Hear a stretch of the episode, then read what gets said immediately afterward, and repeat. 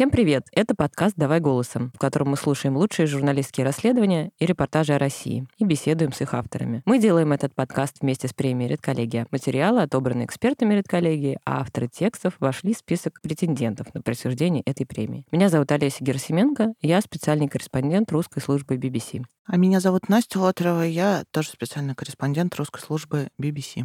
Сегодня будем слушать э, текст «Криминальное расследование случая 50-летней давности», который вышел на портале «Медиазона» и называется «Раз не выдержал пыток, значит правда». Несмотря на то, что события, которые в нем описаны, э, начинаются в 74-м, да. не путаю, да. Текст читается очень свежо и современный, и мог бы произойти в современной и Адыгее, и Воронежской области, и Калужской области, и где угодно, потому что правоохранительная система не особенно с тех пор у нас поменялась. Я бы добавила еще, что такое могло бы происходить в Соединенных Штатах Америки и в любой другой стране, но это другая тема, наверное, для обсуждения. Написал этот текст Никита Сологуб, корреспондент медиазоны. А, писался и редактировался материал долго, потому что очень много свидетелей и участников участников этого процесса уже умерли. Вот спросим у автора, каково было работать в таких условиях. Я хотела сказать, что этот текст относится действительно к каким-то вечным сюжетам, потому что главное тут не детективная составляющая. Ну, обычно такие крючки бывают, когда там мы читаем про какие-то истории 50-летней давности. А история выбора человека и обдумывания потом следующие 50-60 да, там лет этого выбора, который который полностью изменил его жизнь. Я думаю, что все мы время от времени думаем, что а вот если бы я тогда так поступил, как бы жизнь повернулась. Но конкретно в этом случае жизнь повернулась так, что действительно есть о чем думать следующие 50 лет. И именно это, наверное, в тексте самое интересное. И мы сейчас его послушаем, его прочитает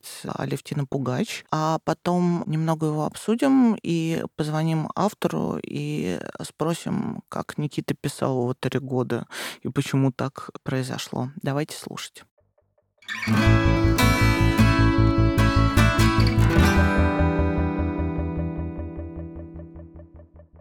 20 лет назад автодорога Энем-Белореченск была гравийной.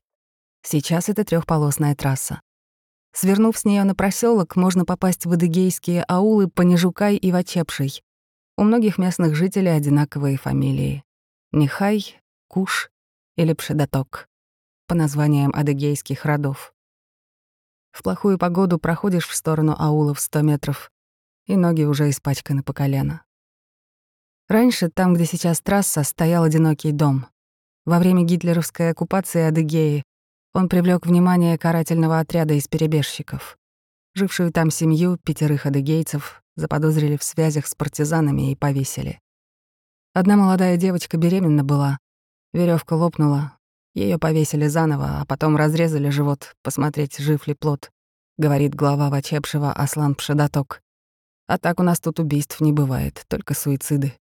Мы первые по этому показателю среди других аулов. Убийств в ауле не случалось, говорит Пшедаток, до 1974 года, когда за это преступление осудили кудрявого жизнелюбивого шофера Аслана Хута, ему было 22. Теперь Дагейцу 70 лет. Он стар и жалуется на сердце. Говорить об уголовном деле ему до сих пор тяжело. Описывая пытки, он со слезами на глазах подолгу смотрит в одну точку. Его брат Руслан, он на 6 лет младше, приносит корвалол. Братья сидят перед стареньким компьютером в квартире младшего Хута в Майкопе. Полки в комнате завалены томами уголовного дела и ответами чиновников. Рабочий стол — обращениями и их черновиками. Москальковой более десятка писем, Михаилу Федотову, Московская Хельсинская группа, телеканал «Дождь», пусть говорят, «Человек и закон», перечисляет младший брат. Кому мы только не писали, и все нет ответа. Я долго верил в судебную систему, даже после второго приговора, добавляет Аслан. Но сейчас веры уже нет. Сколько раз ездил я в Москву, сколько в генпрокуратуру, и с братом, и без него, и на личные приемы, и ко всяким уполномоченным. Вроде бы встречают нормально, беседуют, выслушивают, соглашаются, обещают разобраться. Потом через некоторое время, когда уже возвращаешься домой, ответ приходит. Как вам ранее сообщалось, стандарт, отписка. А ты ведь каждый раз ждешь, переживаешь, надеешься. На здоровье это тоже влияет. Нехорошая эта система. За рулем старой приоры он едет на поселок, ведущий к родному аулу, чтобы показать место, в котором его жизнь когда-то разделилась на две части. Пейзаж невзрачный. Следы от грузовых машин в грязи, степи, кустарники. Взгляду зацепиться не за что, но Аслан Худ сразу ведет к месту, где нашли тела. Каждый день, каждую ночь со дня этого убийства я все время думаю, ну почему я? Задается он по пути вопросом. Как жизнь бы моя сложилась, если бы они с самого начала не пошли по ложному пути? Уже все болезни заработал, сердце ведь не железное. А думать об этом никак перестать не могу. Ну почему, почему я? За убийство на проселочной дороге его приговаривали к расстрелу дважды. 27 июля 1974 года в Эдегее шел сильный ливень. Полевые работы в совхозе «Псекупс» пришлось приостановить. Совхозные шофёры остались в гараже, Директор сказал, что выезжать в непогоду нет смысла, лучше заняться ремонтом техники. Дождь поутих только на утро. Работы возобновились. Вечером 22-летний Аслан Худ, Аслан Би и Насрудин, трое коллег по совхозу, соседей и просто друзей, решили посмотреть передачу «Кабачок 13 стульев». Гостей принимал Насрудин. После программы друзья пошли в комнату пить чай. В какой-то момент в дверном проеме показалась чья-то голова.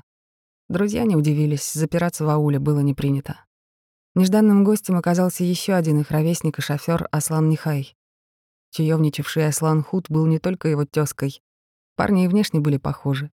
Кудрявые, черноволосые, примерно одного роста, коренастые, с темными глазами. «Ребята, представляете, у меня машина перевернулась», — с заговорческим видом сказал гость, заглянув в комнату. Дом Аслана Нихая стоял на склоне, Поэтому друзья поверили, что машина действительно могла сползти. Шофёры вышли на улицу, оказалось, что грузовик стоит на дороге. «Вот же твоя машина, а ты говоришь, что перевернулась», — растерянно произнес Аслан Бей, единственный, кто не заметил, что Аслан Нихай был на веселе. Ухмыльнувшись, шутник пошел в сторону своего грузовика. В кабине его ждал друг, 25-летний Юсуф Нихай. Мимо, в нескольких десятках метров, проходил молодой тракторист Рамазан. Смотревшая телевизор троица раньше много общалась с ним. Потом приятель подхватил туберкулез, долго лечился, а как поправился, женился. Рамазан людей в машине не разглядел, но догадался, что за рулем Аслан Нихай. Того прислали в совхоз из Краснодарского края. Он приезжал в Вачепший на выходные, а его машина была в ауле единственной с высокобортным кузовом под уборку урожая. Когда грузовик уехал, Рамазан пошел поздороваться со знакомыми, а те рассказали ему о странной выходке. Поболтав, молодые люди разошлись по домам.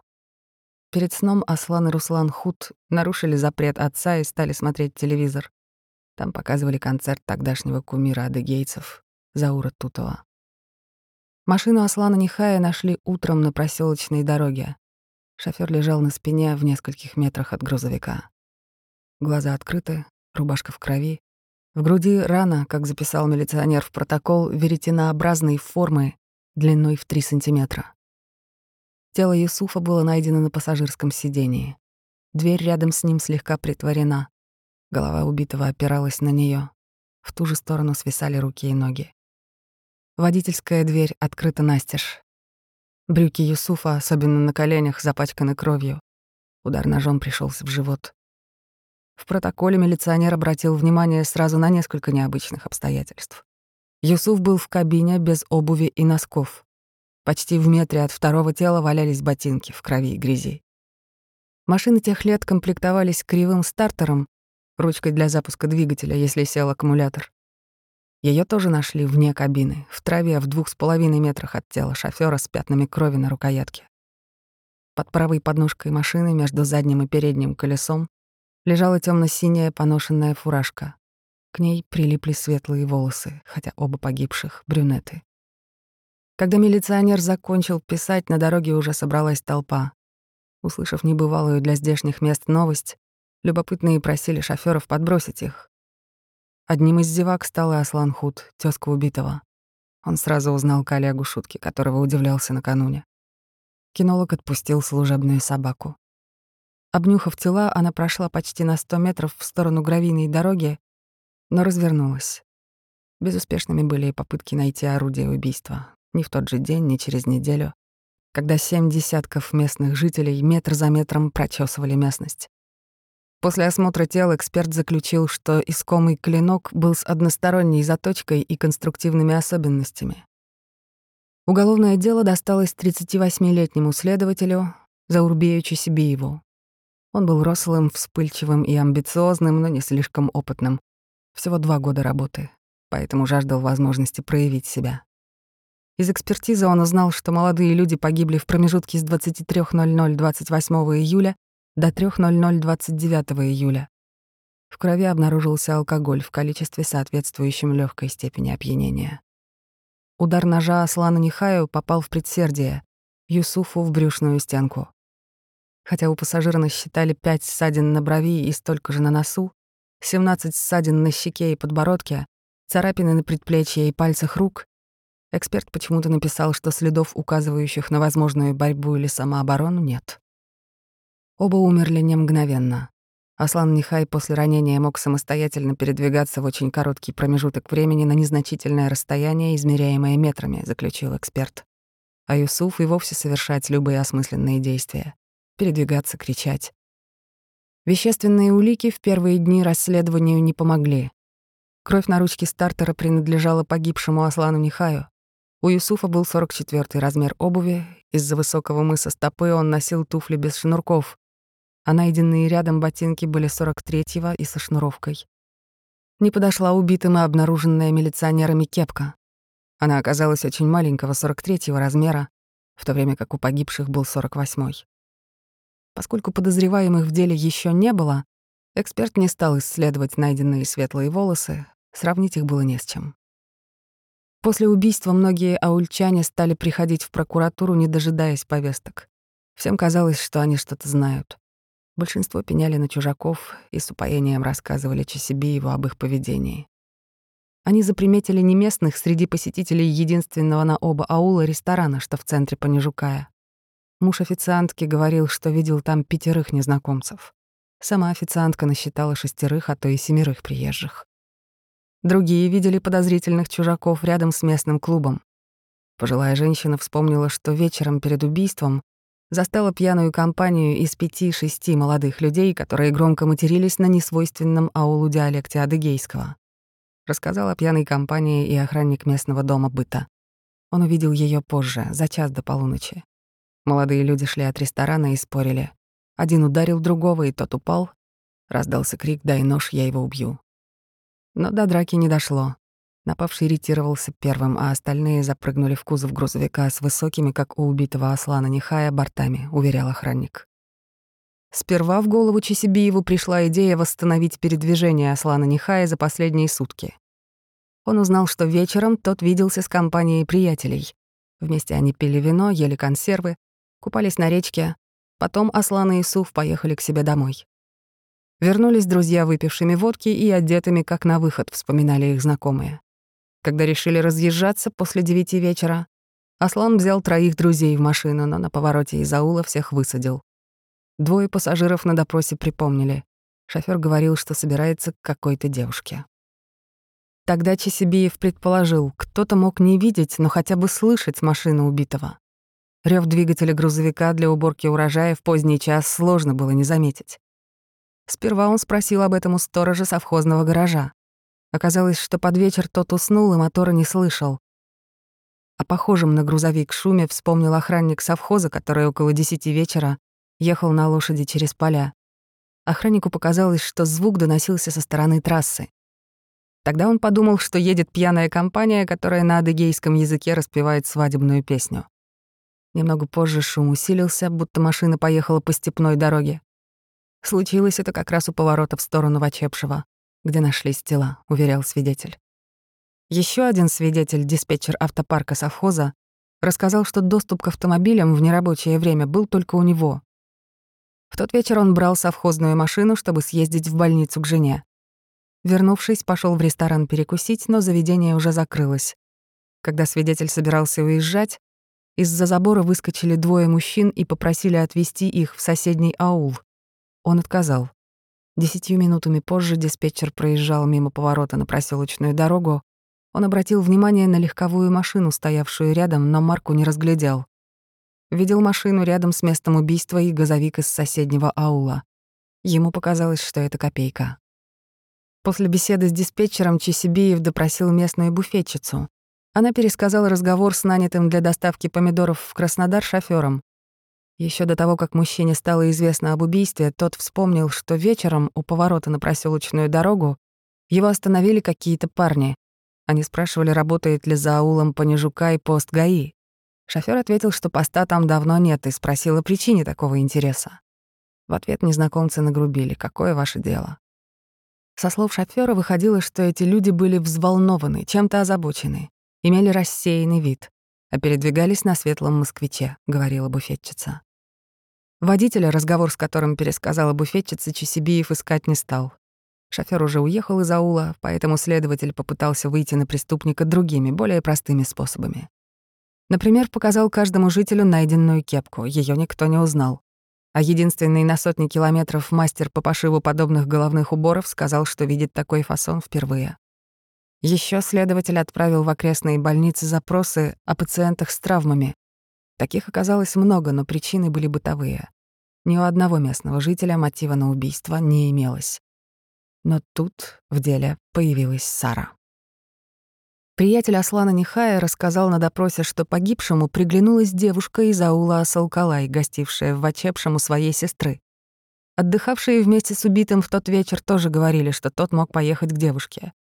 Единственной молодой аульчанкой из Асакалая, чья семья жила в Вачепшем, оказалась 18-летняя Сара Уджуху. Сара вернулась в Асакалай только через три дня после убийства. Она ездила в Харьков продавать помидоры. Один из знакомых рассказал новости. Убит ее жених из аула Вачепший. Она сразу подумала об Аслане Хуте, а не о погибшем Аслане Нихая. Хут действительно несколько раз приезжал к ней свататься. О существовании Нихая она даже не подозревала. «Убитого я знала очень мало, видела его всего лишь раза три», рассказывала она на допросе, еще не понимая, о каком именно Аслане идет речь. Сара говорила, что молодой человек познакомился с ней в Вачепшем, когда та гостила у сестры, а затем дважды приезжал к девушке в Асакалай. И один, и со своим приятелем Насрудином. Он, Аслан, предлагал мне выйти за него замуж. В общем, разговаривали, как обычно говорят молодые люди, вспоминала Сара. Насрудин подтвердил, что приезжал к Саре с Асланом Хутом. В адыгейских обычаях участие друга было обязательным. Он должен был начинать разговор, а самому жениху оставалось лишь произнести сватовскую формулу. Сам Аслан Худ сказал, что бывал у девушки и с другими приятелями, Асланбием и Рамазаном. На брак Сара не соглашалась, говорила, что хочет закончить вуз. Через неделю после убийства Чесибеев провел очную ставку между Сарой и Асланом Хутом. «А мне сказали, что тебя убили. Кого же тогда убили? Я никакого другого Аслана Свачепшего вообще не знаю», вспоминает сейчас Хут реакцию девушки. Узнать, пытался ли встретиться с Сарой перед гибелью другой Аслан, Нехай, уже невозможно. Но ее мать помнит, что за час до полуночи вышла во двор на лай собаки и увидела двоих незнакомцев, которые поинтересовались, где девушка. Узнав, что та в Краснодаре, они ушли. Разглядеть лица женщина не успела. Ее более внимательная соседка, ставшая случайным свидетелем короткого разговора, Заметила, что у машины рядом с домом был высокий кузов, как у грузовика Аслана Нихая. Следователь Чесибеев оказался перед выбором. Искать приезжих или найти подозреваемых среди местных жителей. Горячие следы уже ускользнули, а связь погибших Сары и четверых приятелей во главе с Асланом Хутом для Чесибеева стала очевидной. Тогда карьерист решил пойти по простому пути. На двенадцатые сутки после убийства Чесибеев арестовал Насруддина по обвинению в пособничестве в убийстве. В своем постановлении следователь написал фразу, которая сейчас кочует из одного ходатайства об аресте в другое. Будучи на свободе, может совершить новое преступление и скрыться от предварительного следствия и суда. Но исчез Насруддин за три дня до ареста, после того, как его пригласили на беседу в Теучешский РОВД. На следующий день он написал явку с повинной. В документе сказано, что в милиции он пришел сам. В явке с повинной говорилось, что когда Аслан Нихай и Юсуф уехали, смотревшие телевизор приятели не стали расходиться по домам. Вместо этого они сели в припаркованную рядом с домом Аслана Хута машину и поехали в Сокола к Саре. Увидев, что в ее доме уже не горит свет, друзья развернулись. У поворота Новочепшей они увидели Аслана Нихая и Юсуфа. Решив, что те тоже ездили к девушке, Худ остановил машину. Знакомые были сильно пьяны. Когда Насрудин сказал, что едут из-за Соколая, на него посыпались оскорбления. Затем Юсуф набросился на него, а Аслан Нихай — на своего тёзку Хута. Началась драка. В какой-то момент Юсуф занёс над Асланбием ручку стартера, которую позже найдут на месте убийства, измазанную кровью.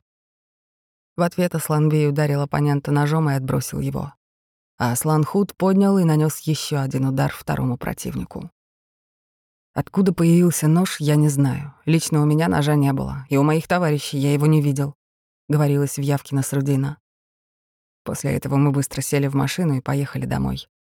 Я, в том числе мои товарищи, думали, что Юсуф и Аслан приедут домой. На другой день от управляющих я узнал, что Аслана и Юсуфа нашли мертвыми. Содержание этой явки Насрудин почти дословно повторил в тот же день на магнитофонную ленту на допросе в качестве свидетеля и нарисовал план-схему. Дома у него прошел обыск. Милиционеры изъяли нож длиной 28,5 сантиметров, не уточнив, где именно лежал клинок. Неделю после ареста Чесибеев больше не виделся с Насрудином. За это время Аслан Хут, Аслан Би и Рамазан тоже признались в убийстве. Хут Аслан в процессе следствия признавал свою вину в совершении данного убийства. Признавал свою вину и Нихай Рамазан, и Нихай Насрудин.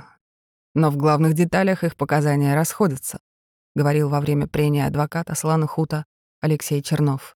Это явно все придумано.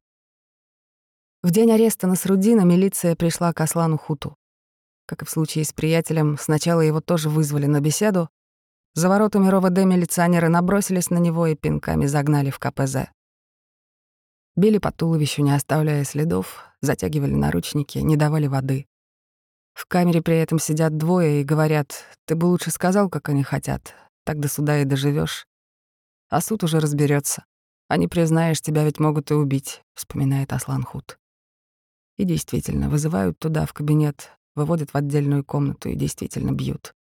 Да бьют хорошо, так что думаешь, что правда могут. Худ написал явку с повинной 11 августа. На допросе милиционеры были пьяны. Пришли двое, холёные, здоровые, начали сразу, как вошли по голове, бить по почкам, куда только не били. Один вообще не мог остановиться, это был ужас. Второй был чуть спокойнее. Когда только спокойно остался, второй ушел. Я попросил воды, тот дал. Второй приходит, видит, что воду пил, и давай кричать. «Ты что, ему воды дал, что ли?» Что осталось, мне вылил в рожу. С обидой говорит Худ. В два часа ночи в кабинет пришел замначальника РОВД Кермет Хуако. «Готов?» — спрашивает. «Готов, все, что хочешь, напишет», — пересказывает Худ его разговор с подчиненным. Итогом многочасового допроса стал рукописный документ без даты. Чтобы Худ написал его, милиционеры несколько раз читали вслух явку с повинной Насрудина. Но в документах все равно осталось множество расхождений. Так, если признание Насрудина обрывалось после убийства, то Худ добавил последующие события. Как аульчане повезли раненых в больницу, но по пути поняли, что те мертвы, и бросили машину, вытащив одно тело из салона. Своё признание в тот день написал Рамазан. В его версии оба убийства совершил Аслан Худ без участия остальных. Даже после того, как явки с повинной были получены, допросы с пристрастием продолжались, говорит Худ. Он до сих пор помнит боль и унижение. Когда тебя унижают ни за что, это больнее, чем боль физическая. Подходит к тебе милиционер, и ни с того ни с сего под бок или по голове. А ты ничего не можешь сделать, ничего не можешь ответить. Это не унижение? Возмущается бывший арестант. Закон для тебя — это я. Мне закон дышло. Я могу и так повернуть, и так повернуть, как хочу. Так и сделаю, вспоминает он слова следователя Чесибиева. 16 августа в КПЗ к Хуту приехала целая делегация. С Чесибиевым были районный прокурор, помощник областного прокурора, замначальника РОВД и его подчиненный старший инспектор. Перед очередным допросом районный прокурор побеседовал с Хутом приватно. Он говорит, вот ты признался и дальше так и признавайся. Иначе я тебе гарантирую смертную казнь. Я говорю, ну не в чем ведь мне признаваться. Ну ищите тех, кто это сделал. У вас же ничего нет на меня, и не может быть, я там не был, рассказывает Аслан Хут. А Чесибиев отвечал, я искать никого не буду. Одних показаний твоего друга Рамазана хватит, а он своих показаний не изменит. И действительно не понадобилось. Когда после допроса Хута вели обратно в камеру, беседовавший с ним районный прокурор крикнул вслед, чтобы ни воды ему, ни еды. Но один из конвоиров оказался сердобольным и давал шофёру остатки от передачи к другим задержанным. Дальнейшие допросы добавили в картину преступления, составленную следствием, детали. Насрудин объяснил, как в его доме оказалось орудие убийства. Якобы его передал Асланбей, когда по возвращению домой Худ загонял грузовик в совхозный гараж. Молодой человек не придумал ничего лучше, чем спрятать нож в шкафу. Участвовавший в изъятии ножа понятой сказал, что сталь была блестящей, но Насрудин добавил деталь о том, что успел помыть его лишь через несколько допросов. Исправив одну ошибку, тут же добавил другую. Рассказал, что, загоняя машину Хута в гараж, молодые люди встретили диспетчера Аскера. Сам Аскер такого не помнил. Чесибиев давил на свидетеля диспетчера, чтобы тот сменил показания, уверяет Худ. Сколько раз его вызывали в Майкоп, жизни ему не давали, все советовали. Чего ты не идешь навстречу ребятам, оперативным работникам? Скажи ты, как им надо. Он говорил, как я могу идти навстречу, когда я не видел никого. Он с телогрейкой ходил на эти допросы, потому что ему обещали, что в КПЗ посадят, говорит пенсионер. На ноже из дома Насрудина эксперты и вправду нашли следы крови но не поняли, человека или животного. Связать арестантов с преступлением могла бы, к примеру, экспертиза волос из кепки, найденной под машиной. Но специалист отказался сравнивать их с волосами аульчан, сославшись на сложности дороговизну такой процедуры. В отсутствие таких доказательств Чесибиев принял еще две явки с повинной от Рамазана. Аслан Худ до сих пор называет его не иначе, как лжесвидетелем. Тогда картина преступления стала стройнее. Именно версия Рамазана и вошла в обвинительное заключение. В ней события на проселочной дороге выглядели как сцена из плохого боевика. Худ приехал в гости к Насрудину на служебном грузовике. Посмотрев телевизор, он предложил друзьям поехать в Осоколай, чтобы помешать Аслану Нихай встретиться с Сарой, которую считал своей девушкой. С собой Худ взял нож, никому не сказав об этом. По пути шофёры подобрали Рамазана, о том, куда едет, он не знал и решил, что приятели просто хотят покататься. Не застав Сару и вернувшись обратно, Аслан Худ заметил машину Аслана Нихая, резко обогнал ее и преградил путь. Нихай попытался объехать преграду, но Худ на ходу зацепился за машину, залез в кузов, подобрался к кабине и стучал по стеклу, пока оппонент не остановился. Спрыгнув на землю, он бросил кепку в сторону, она улетела под грузовик, вытащил соперников из кабины и зарезал обоих.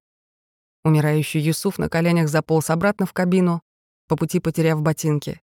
Нихай остался лежать на дороге. Две дюжины ссадин на теле Юсуфа, разница между ступнями погибшего и размером ботинок на месте преступления, светлые волосы в кепке и ее маленький размер в обвинительном заключении никак не объяснялись.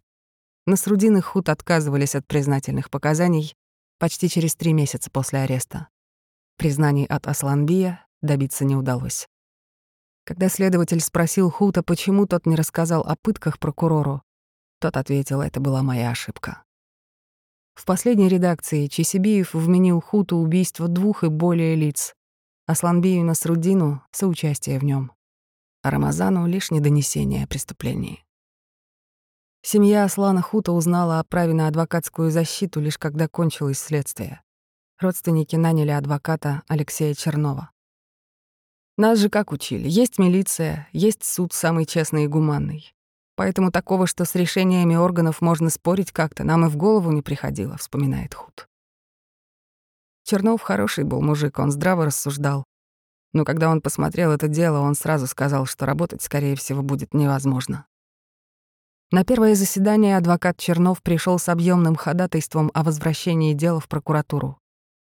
Он просил узнать, можно ли было войти в совхозный гараж без ключа, выяснить, мог ли сторож видеть и слышать, как из гаража выезжает машина, найти обладателей туфлей и фуражки и провести повторную биологическую экспертизу по крови на ноже из дома Насрудина.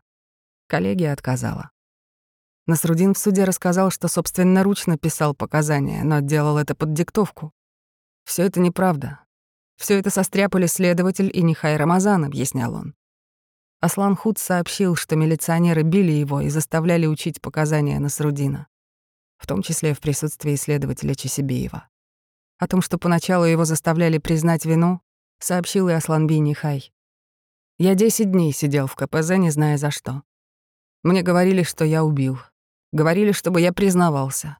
Угрожали 15 годами, говорили, что в тюрьме сгноят.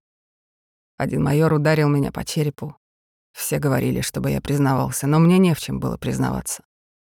Потом бить меня перестали, но на допросах, которые длились сутками, я должен был стоять, в то время как Рамазану Нихай даже разрешалось прилечь, сетовал он. Рамазан пересказал свои признания в мельчайших подробностях. Он даже назвал количество швов на найденной на месте преступления фуражке, которую, по его версии, носил Аслан Худ. В рукописных протоколах судебных заседаний его рассказ выглядит последовательным, но, по словам Аслана Хута, на самом деле допрос лжесвидетеля проходил вовсе не так. Там написано, как будто он наизусть все говорил с первого раза. Рамазан в ответ на вопрос такого-то отвечает а на самом деле, например, адвокат наш спрашивает, когда вы расходились, нож как ты получил? Тот сначала говорит, что дал Асланбий, потом, что худ. А откуда он его достал? Он его достал из пиджака. А откуда пиджак, если он в рубашке поехал? Потом этот Рамазан начинал плакать, и сразу суд отменял вопрос, объявлял перерыв. Если он так и не мог ответить, суд снимал вопрос. А если мог, то этот ответ уже входил в протокол без указания о перерыве, объясняет он. Все обвиняемые, за исключением Рамазана, называли одни и те же фамилии милиционеров, применявших к ним насилие — Юнус Хурай и Кермет Хуако. Суд допросил и их. Милиционеры заверили, что лишь беседовали с обвиняемыми. Применяли недозволенные методы, били. Они со смешкой на меня поглядывают. Нет, все было по закону. Худ добровольно писал. Он мог кричать, звать на помощь. В рабочее время все это происходило. В рабочее время. Когда два-три часа ночи на самом деле было, вспоминает Аслан Худ. Сторож совхоза в суде подтвердил, что вечером спал на рабочем месте, и грузовика, который Аслан Худ должен был загнать в гараж, не слышал. Совхозный диспетчер настоял на том, что если бы кто-то ночью загонял грузовик внутрь, то он бы услышал бы это, потому что живет в доме напротив. Сара на процессе не появлялась. Судья назначил принудительный привод. Когда девушка все же пришла, она подтвердила, что с погибшим не была знакома, а с обвиняемыми виделась лишь несколько раз, как и со многими другими молодыми людьми из соседних аулов. О настоящей любви и ревности, способной довести до убийства, речи не шло. Судья Валентина Адрианова огласила приговор 17 декабря 1974 года. Показания подсудимых о пытках суд счёл надуманными с целью уйти от ответственности. При решении коллегия учла смягчающие обстоятельства для Рамазана. Чистосердечное признание, деятельное раскание и наличие заболевания туберкулеза легких. Обвинение в адрес Асланбия суд переквалифицировал на укрывательство преступления. Хотя статьи у Рамазана и Асланбия стали одинаковыми, первого коллегия освободила в зале суда с учетом уже отбытого под стражей срока, а второму дала три года общего режима. Насрудину назначили пять лет колонии. Аслана Хута приговорили к смертной казни. Хута отправили в камеру для смертников при СИЗО в Краснодаре. «Сидишь и ждешь, казнят тебя или дадут еще пожить», — вспоминает он. Вместе с осужденным шофером содержался капитан армии. Его к смерти приговорили за тройное убийство, уверяет Эда Гейтс. Я ему даже не позволял есть со мной. Говорил ему, как ты, живой человек, расчленил другого человека. В разные места его части тела разбросал. Я вроде бы и сам за убийство сидел, но этого человека никак не пойму, вспоминает Аслан Худ. Через месяц прошла апелляция на приговор капитану. Из камеры его вывели. Худ снова остался один. В феврале 1975 года приговор Хуту отменили в кассационной инстанции Верховного суда РСФСР. Коллегия судей нашла противоречия в показаниях обвиняемых.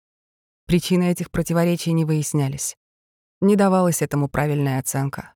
А в судебном заседании только лишь оглашались показания, данные на предварительном следствии, заметили судьи. Указывая причины и мотивы преступлений, следственные органы и суд пришли к выводу, что убийство было совершено в ссоре из-за Сары Уджуху. Однако отношения между осужденными и потерпевших Суджуху не исследованы. В приговоре утверждается, что Худ пользовался своей машиной в ночь убийства, однако доказательств этому нет.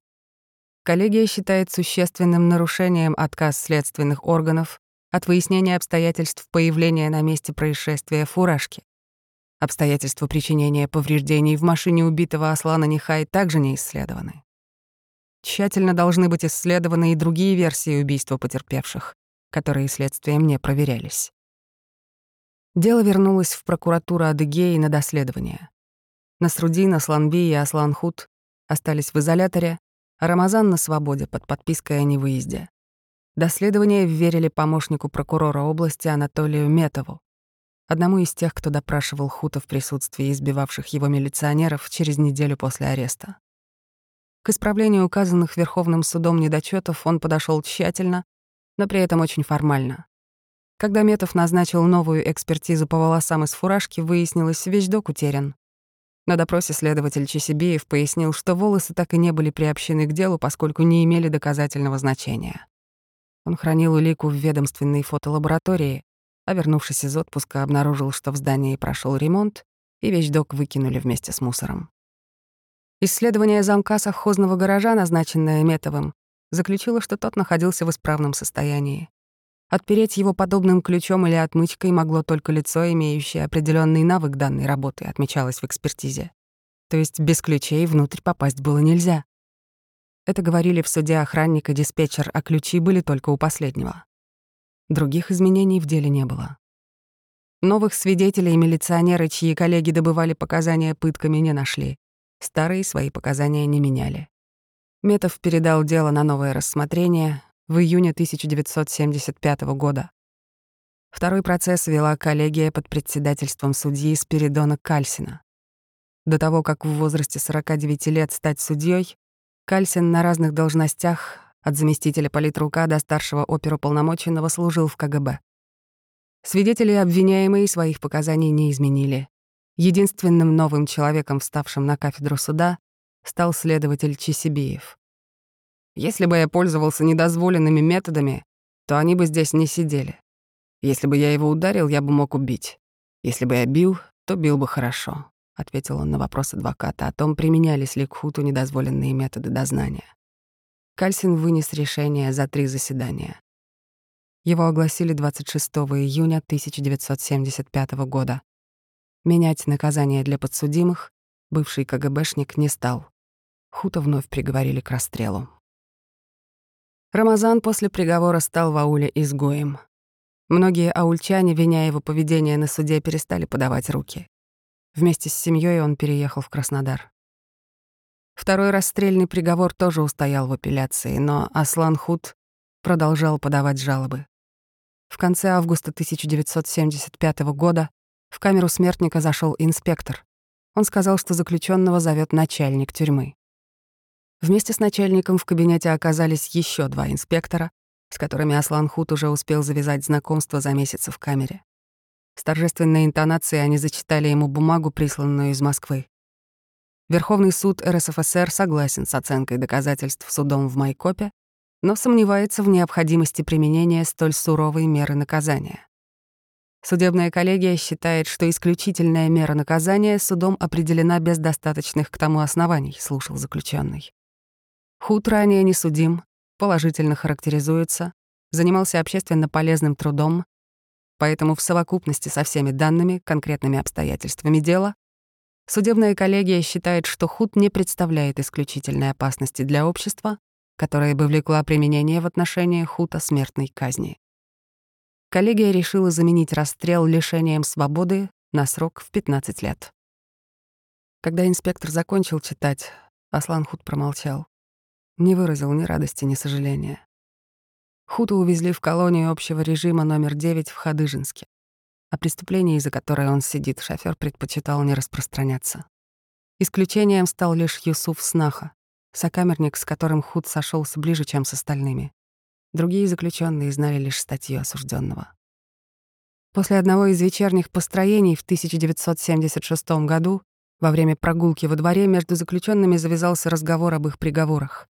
Аслан Худ стоял в стороне и молча слушал. Вдруг к нему подошел заключенный из соседнего корпуса, Александр Кузнецов. Худой мужчина с длинной и узкой головой, отбывающий уже не первый свой срок.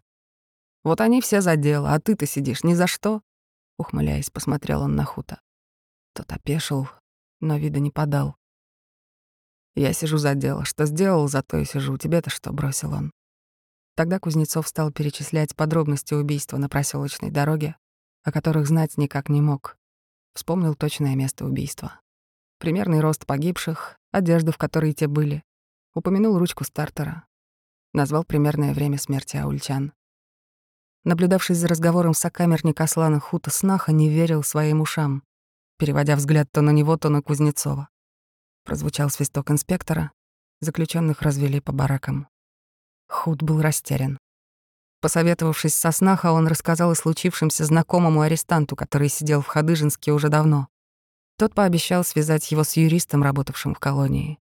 На состоявшейся еще через несколько месяцев встрече с Хутом юрист рассказал, что, по его данным, длинноголовый Кузнецов действительно писал явку с повинной, в которой признавался в участии в убийстве Аслана Нихая и Юсуфа.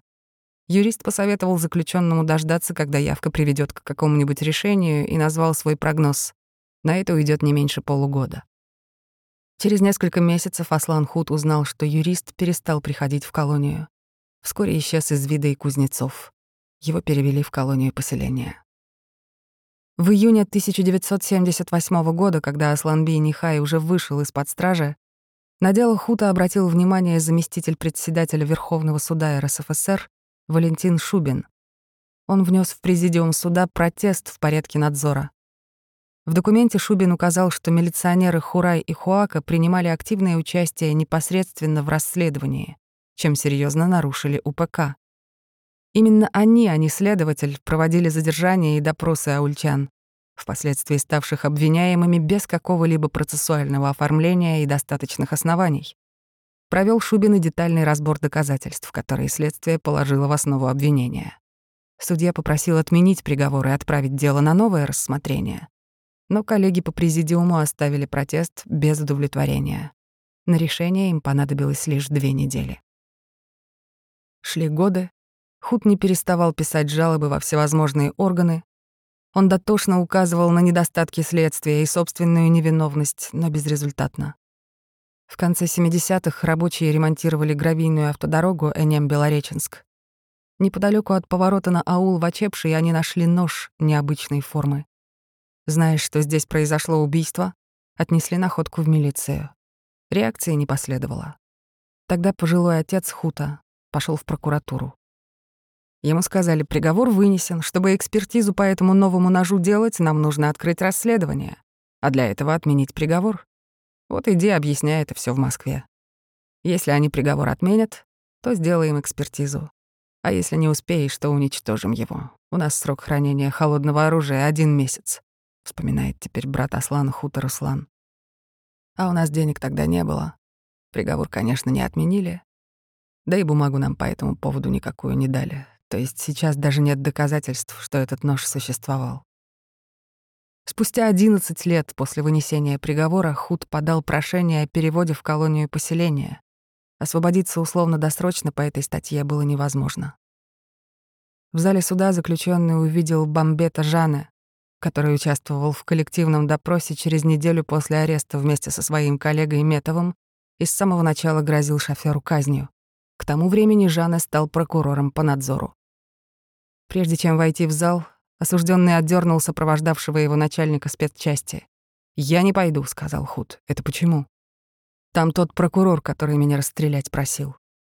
Он меня не пропустит все равно.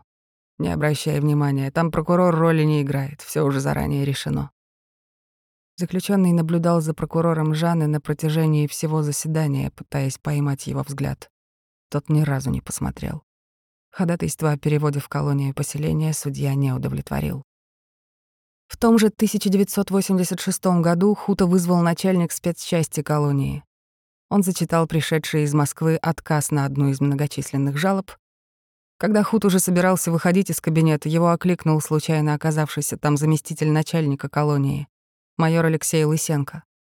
Услышав содержание жалобы, он действительно вспомнил, что десятью годами ранее принимал от одного из осужденных, того самого длинноголового Кузнецова, явку с повинной, где тот подробно рассказывал об убийстве. Затем майор передал документ в тот же РОВД по Теучешскому району, но вскоре получил ответ. Содержание явки с повинной рассмотрено, однако виновные в совершении данного преступления уже несут ответственность. Освободился Худ лишь в 1987 году. Страна торжественно отмечала 70-летие революции, и ему скостили год лишения свободы. Я все это время в колонии работал, только три года отсутствовал. Потом стал начальником оперчасти, вспоминает Лысенко. Худ вел себя изумительно. Ну, нормальный такой мужик, порядочный. Я очень удивился, когда узнал, за что он осужден, и до сих пор в душе уверен, что он это преступление не совершал что кто-то очень красиво на него стрелки перевел, хотя я с ним это и не обсуждал. Вот есть убийцы, и я их, поверьте, в жизни повидал столько, что уже могу отличить, портрет составить. И он под этот портрет ну никак не попадает. Спокойный, порядочный, сдержанный, опрятный. Разные ситуации в колонии бывали, и всегда он себя держал в руках. После освобождения Худ вернулся в родительский дом в Вачепшем.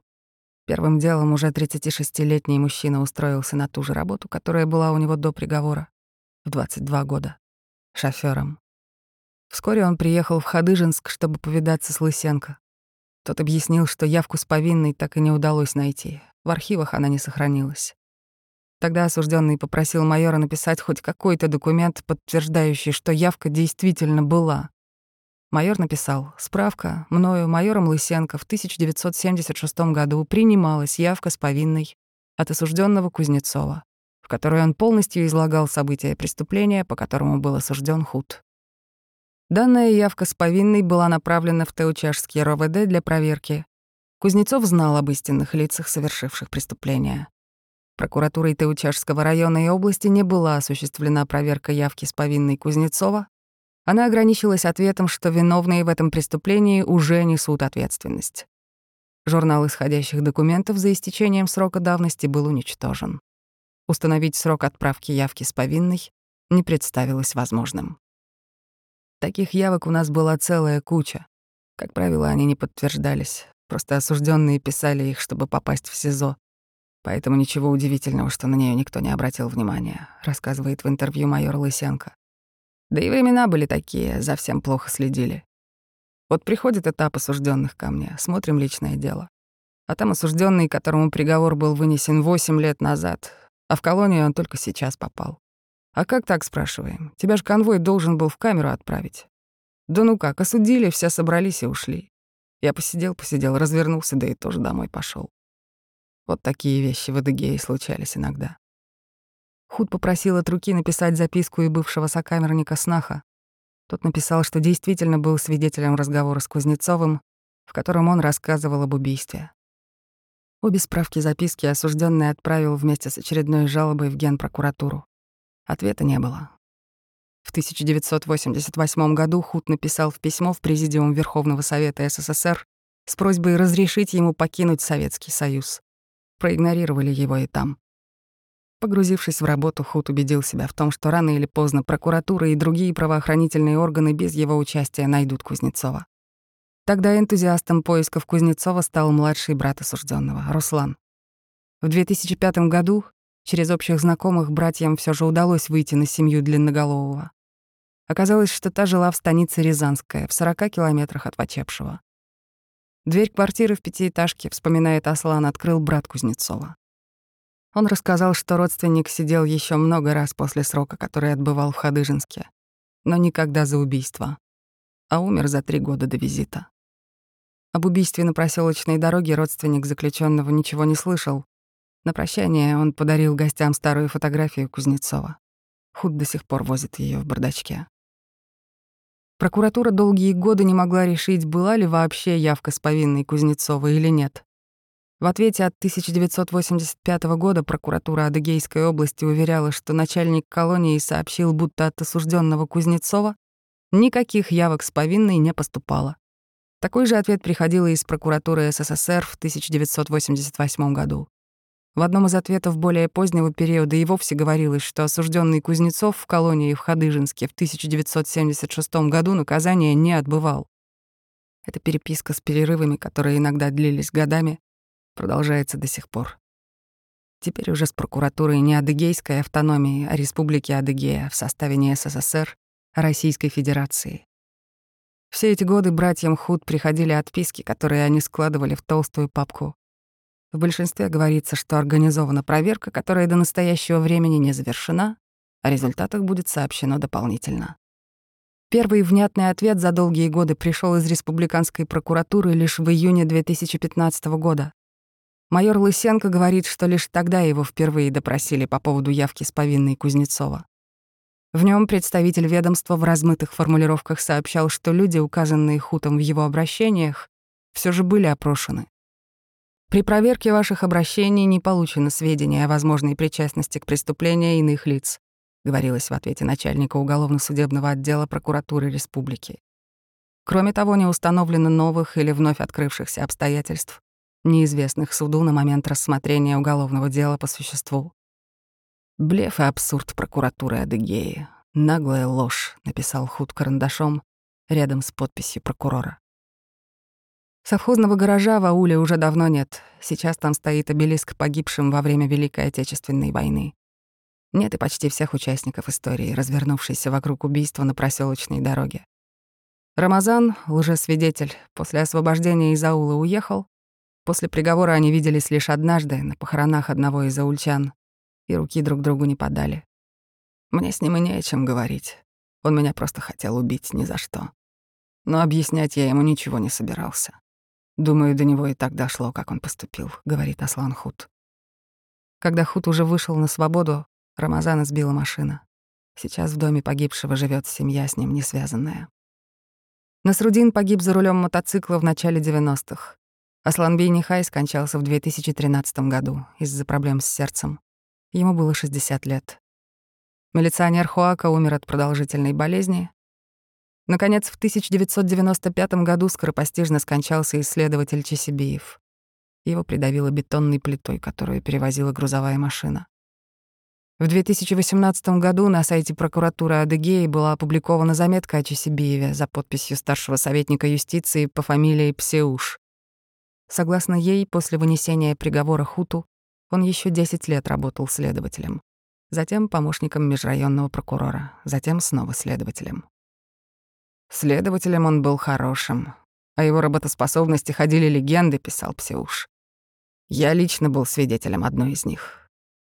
Как-то осенью 1994 года, когда я работал прокурором Красногвардейского района, Заурбей Багарсукович приехал ко мне и попросил меня обеспечить ему явку в нашу прокуратуру 50 свидетелей по расследуемому им уголовному делу по умышленному убийству. Каково было его удивление на следующий день, когда он увидел, что все свидетели явились. В кабинете нашего следователя Заурбей Багарсукович в течение одного дня допросил всех этих 50 свидетелей. Это было невероятно, но факт, что в свою очередь удивило уже меня. В октябре 2016 года, на 82-м году жизни, скончалась бывшая судья Валентина Адрианова, первая приговорившая Хута к расстрелу. Она проработала судьей до 1981 года, а затем стала адвокатом. Свой адвокатский статус она не прекращала до самой смерти, получив звание заслуженный юрист Республики Адыгея и почтенный адвокат Республики Адыгея. Нет в живых и прокурора Жана, он работал в надзорном ведомстве до 1998 года, а умер в середине 2010-х. В 1992-м Аслан Худ женился, его супруга умерла в прошлом году. Детей у пары не было. Как поясняет брат, очень хорошо поработали над ним следственные органы. «Всех Бог забрал к себе раньше, чем меня», — говорит Худ. «Все хотели меня расстрелять именем закона, а сами не выжили. Они все ушли, а я все еще живой хотя и больной. Наверное, потому что у меня есть цель. Я хотел и хочу дожить, чтобы сняли это обвинение с меня. На суде, когда я рассказывал об их зверствах, прокурор Жаны говорил нам, зачем он себя оговорил в таком страшном преступлении. У нас в войну ведь люди и не такое выдерживали. Вот его аргумент был. Раз не выдержал, значит, правда. Конечно, я и себя считаю виноватым. Я смолодушничал. Не убили бы, наверное, если бы не дал явку. Конечно, надо было терпеть, но в 22 года кто ты, добавляет он. Жива ли еще Сара, он не знает. В ее доме никто не открыл.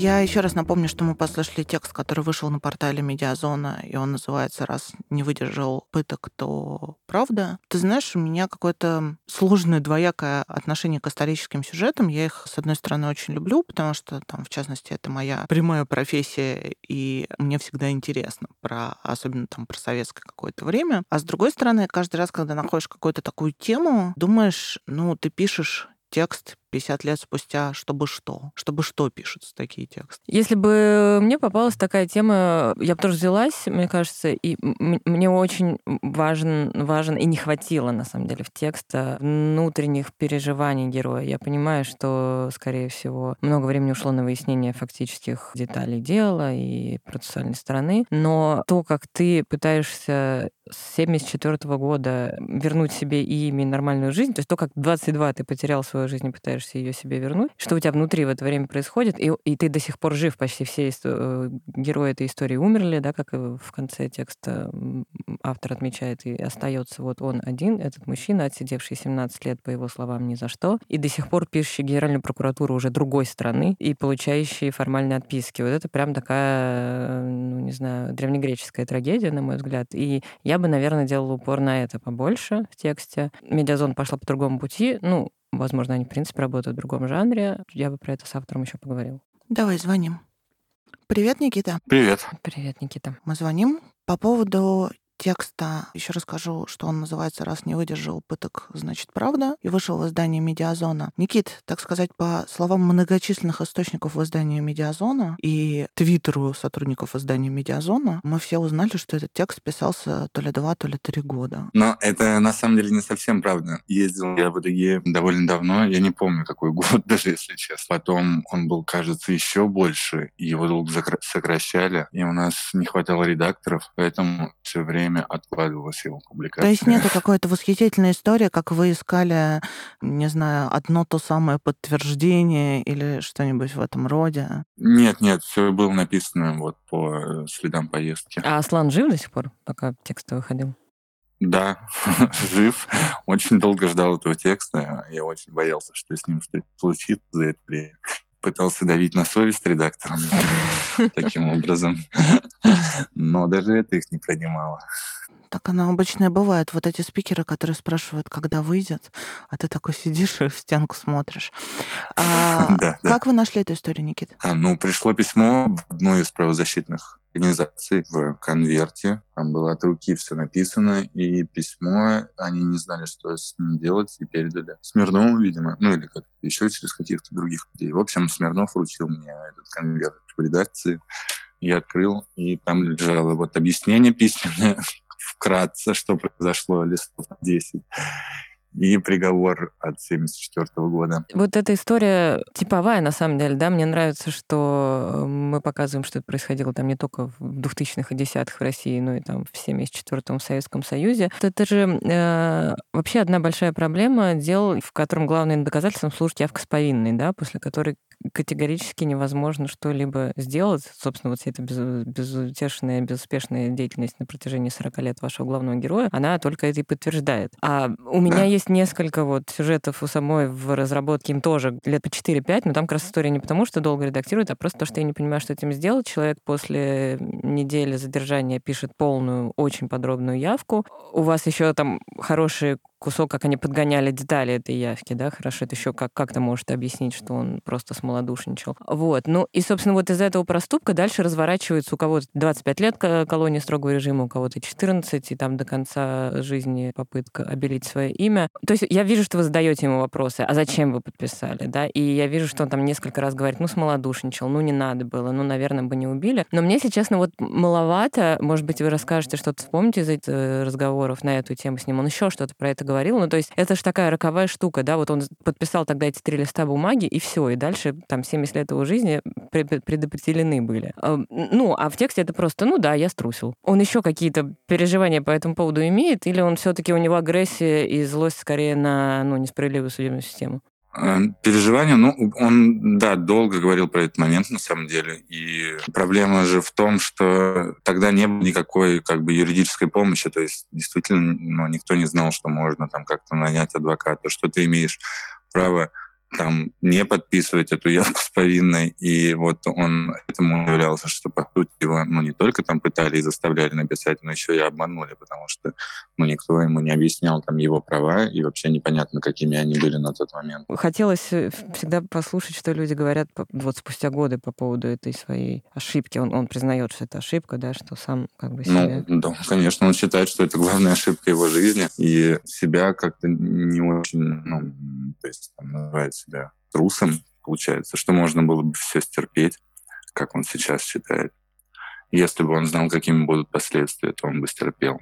Вот как-то так он говорил. Угу. Хотела еще немножко спросить про технику работы условно. Вы приехали там в Адыгею, у вас есть, не знаю, 6 часов расшифровки разговоров с э, главным героем, то есть у вас история со слов, да, там три условных бумажки 74 года, а дальше прекрасный вопрос, как вы это все будете подтверждать годы спустя и как об этом рассказывать. И там вот в конце есть некоторые перечисления про то, куда попробовали с этим пойти и как не получилось получилось? Как там вообще принимали решение, что эту историю можно рассказать? Но вы ее подтвердить как-то, как это принято по редакционным стандартам медиазоны, всем нам известных, не очень можете. Как вы решали этот вопрос? Почему не очень можем? Ну, то есть э, там же были полные материалы дела, то есть и составить ну, какую-то объективную картину, где выбили показания, а где не выбили. Э, если тщательно смотреться в эти материалы, там ну, как бы она становится ясна, потому что там их очень много. То есть это не то, чтобы дело состоит из одной явки с повинной и там одних показаний свидетелей. Оно очень большое по нынешним временам. Но вот я обсуждал с местными жителями, вот с главой этого как бы поселения, и всем известна эта история. Все они как бы считают, что так и было, как рассказывает сам Худ, а, судя по там, рассказам тех людей, которые застали эту историю. Слушайте, по поводу композиции текста хотела спросить. Э, мне очень понравилась вторая часть, вообще вся та часть, которая начинается с приговора, и мне было тяжело, как читателю, продираться через первую часть, где описывается предполагаемое убийство, как происходило. Вам было тяжело ее писать? Да, ну, конечно, тяжело. Да. Она даже была еще больше. Не сомневаюсь. Просто мне, мне показалось, что в тех тех условиях, когда нельзя ничего подтвердить, и у тебя есть только как бы материал дела, ты должен сам себе доказать, что это все действительно было. Поэтому я вот погрузился, может быть, даже слишком в эти материалы, чтобы там доказательства соотносились друг с другом и чтобы была какая-то уверенность. Вот. У меня она появилась, но да, это, конечно, часть сложнее. Согласен с тем, что читается она, конечно, менее интереснее, но мне кажется, вот в этой ситуации это было все же необходимо. Да, но может ее тогда вот как бы не в начало надо было ставить. Я вот все размышляю, как бы как можно было спасти, потому что дальше, ну, очень классные сюжеты, вот эти два раза к смерти приговоренный, он встречает в колонии предполагаемого виновника настоящего. Все очень круто, как бы, да, прям такой блокбастер. Но чтобы дойти до этого блокбастера, надо продраться через, да, описание того, где как там слышали гудок или шум машины трое человек. Тяжеловато. Мы обсуждали варианты там какой-то другой композиции, но вот СМИТи пришли к выводу, что если еще будет не хронологически и с учетом того, что это там больше 40 лет. Тоже, а, кстати, а, логично. Тогда... И одинаковые имена. Спасибо вам, Спасибо Никит. большое, Никит. До свидания. До свидания. Не за что. Всего доброго.